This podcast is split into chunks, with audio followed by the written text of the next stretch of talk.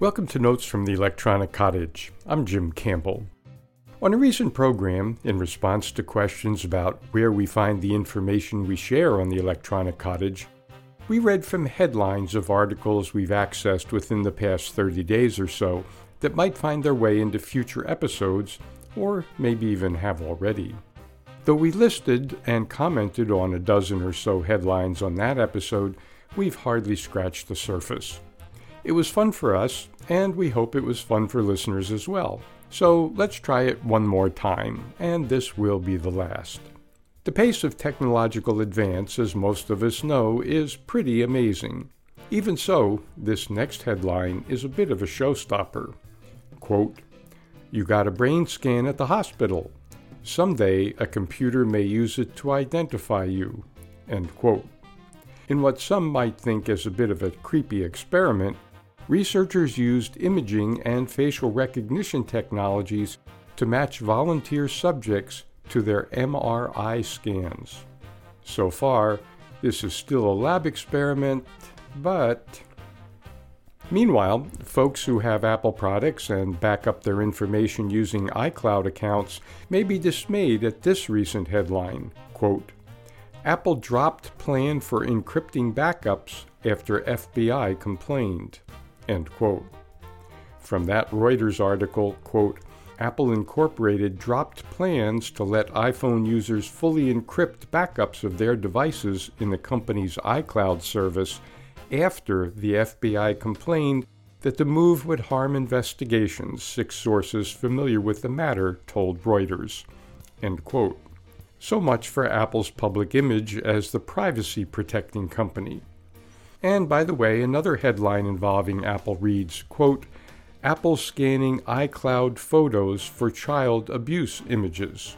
End quote. Sounds like a good civic thing to do. But of course, for that to happen, a lot of other very legal stuff has to get scanned as well.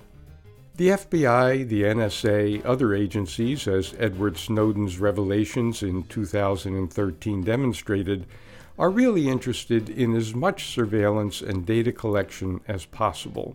Except, of course, when it's their operatives who are caught in that increasingly enclosing web of surveillance. Which leads to this headline quote, There is no going dark, always on surveillance posing risks to U.S. covert operations. End quote.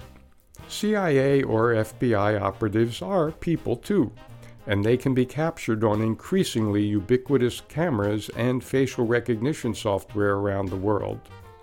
They also, despite attempts not to, exist in databases.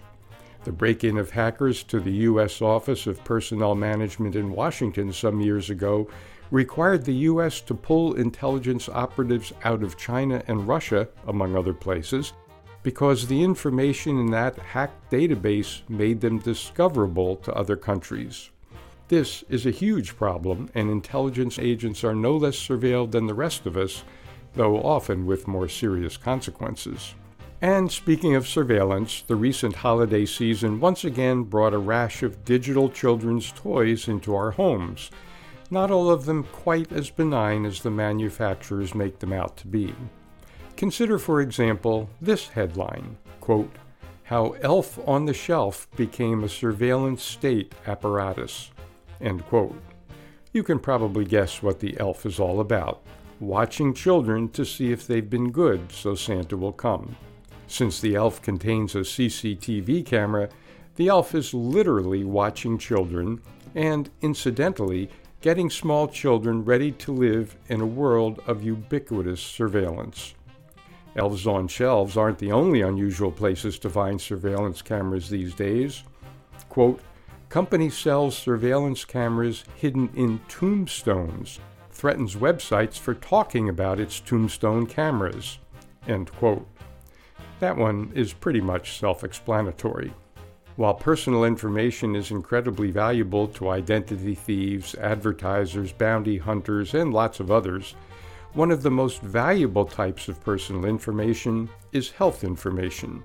These days, many corporations and companies are offering employees cash rewards or lower insurance premiums in exchange for their personal health data.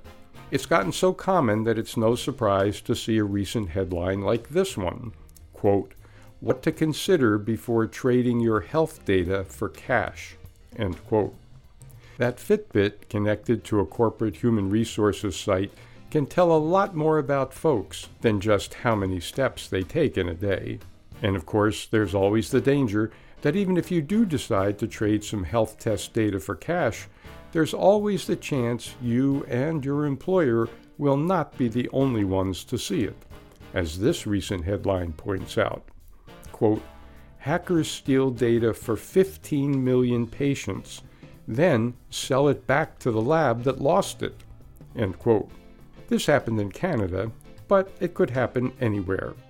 From the article, quote, the stolen information included names, addresses, email addresses, customer logins and passwords, health card numbers, and lab tests. End quote. Very attractive. But of course, it's not just personal health information that's stolen these days. In the digital world, as in the real estate world, the motto might be what really matters is location, location, location. That's why headlines like this one are not at all comforting for folks who carry cell phones. Quote, leaked dataset reveals individual tracking of 12 million phones, end quote. And 12 million is probably very, very low. These are, by and large, not particularly cheerful headlines. But no one says that technology is always cheery, especially as we enter a big election year and see that, quote, a Georgia election server was vulnerable to Shellshock and may have been hacked.